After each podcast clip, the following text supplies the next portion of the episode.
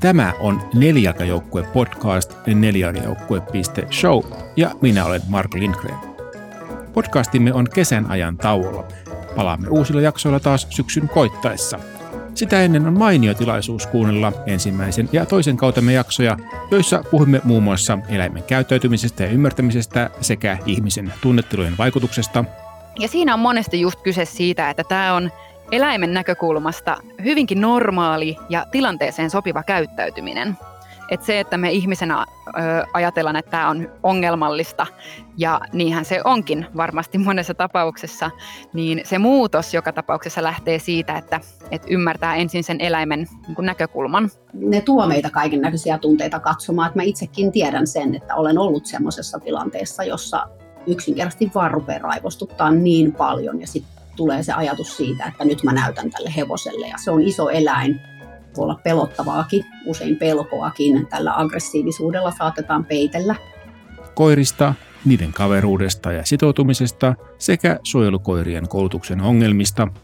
Vaan ensisijaisen motiivin pitäisi olla se, että ihminen pitää koirista ja nauttii niiden kanssa olemisesta ja on kiinnostunut niiden tarpeista ja niiden mielestä.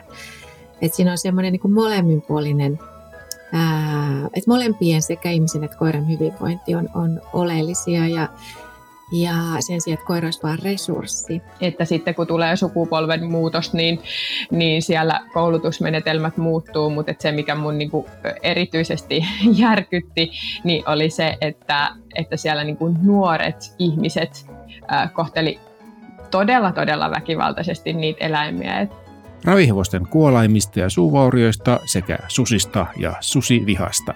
Joka viidennellä hevosella oli vakavaksi luokiteltu suuvaurio.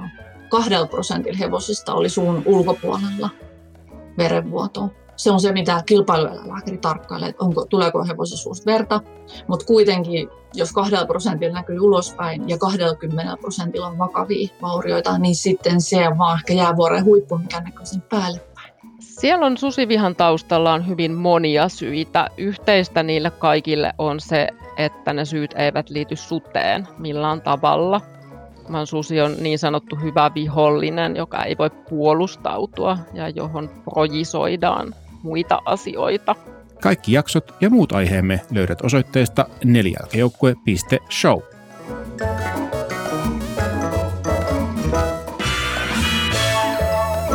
Tämä oli Nelijalkajoukkue podcast. Tuottajana ja editoijana toimin minä, Mark Lindgren ja Hulma Production. Taustalla soi Quirky Dog by Kevin MacLeod. Lähetä palautetta osoitteeseen palaute at nelijalkajoukkue.show. Jakson merkinnät ja uudet jaksot löytyvät osoitteesta nelijalkajoukkue.show. Kiitos, että kuuntelit.